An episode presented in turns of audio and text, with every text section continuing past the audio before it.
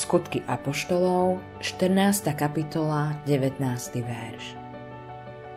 Prišli však Židia z Antiochie a Ikónie, získali si zástupy a kameňujúc Pavla, vyvliekli ho z mesta, lebo si mysleli, že umrel.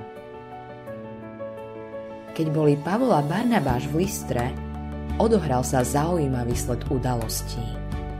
Stretli muža, ktorý nemohol chodiť a Boh im zjavil, že ho chce uzdraviť.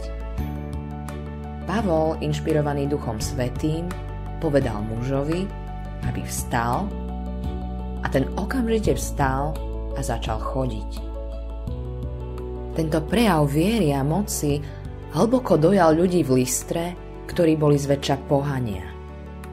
V skutočnosti si mysleli, že Pavol a Sílas sú grécky bohovia Zeus a Hermes a pripravovali sa im priniesť obete. Pavol však ľudí zastavil a povedal Čo to robíte, mužovia? Aj my sme ľudia vám podobní a zvestujeme vám evanílium, aby ste sa od tých márností obrátili k živému Bohu, stvoriteľovi neba a zeme, mora i všetkého, čo je v nich – Náboženskí vodcovia, ktorí boli pobúrení Pavlovou účinnosťou, ho chceli zabiť a podarilo sa im proti nemu poštvať zástupy.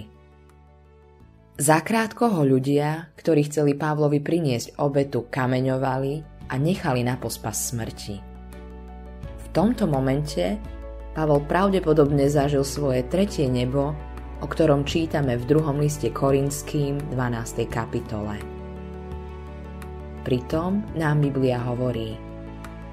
Ale Pavel, ako ho učeníci obstúpili, vstal, vošiel do mesta a na druhý deň odišiel s Barnabášom do Derby. Skutky Apoštolov, 14. kapitola, 20. verš.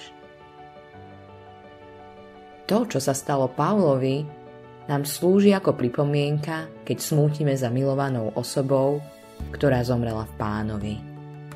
Samozrejme, Cítime smútok, že nám ju vzali. Ale teraz, keď je v Božej prítomnosti, neľutujú, pretože tam, kde je, je oveľa lepšie ako tam, kde sme my. Autorom tohto zamyslenia je Greg Laurie.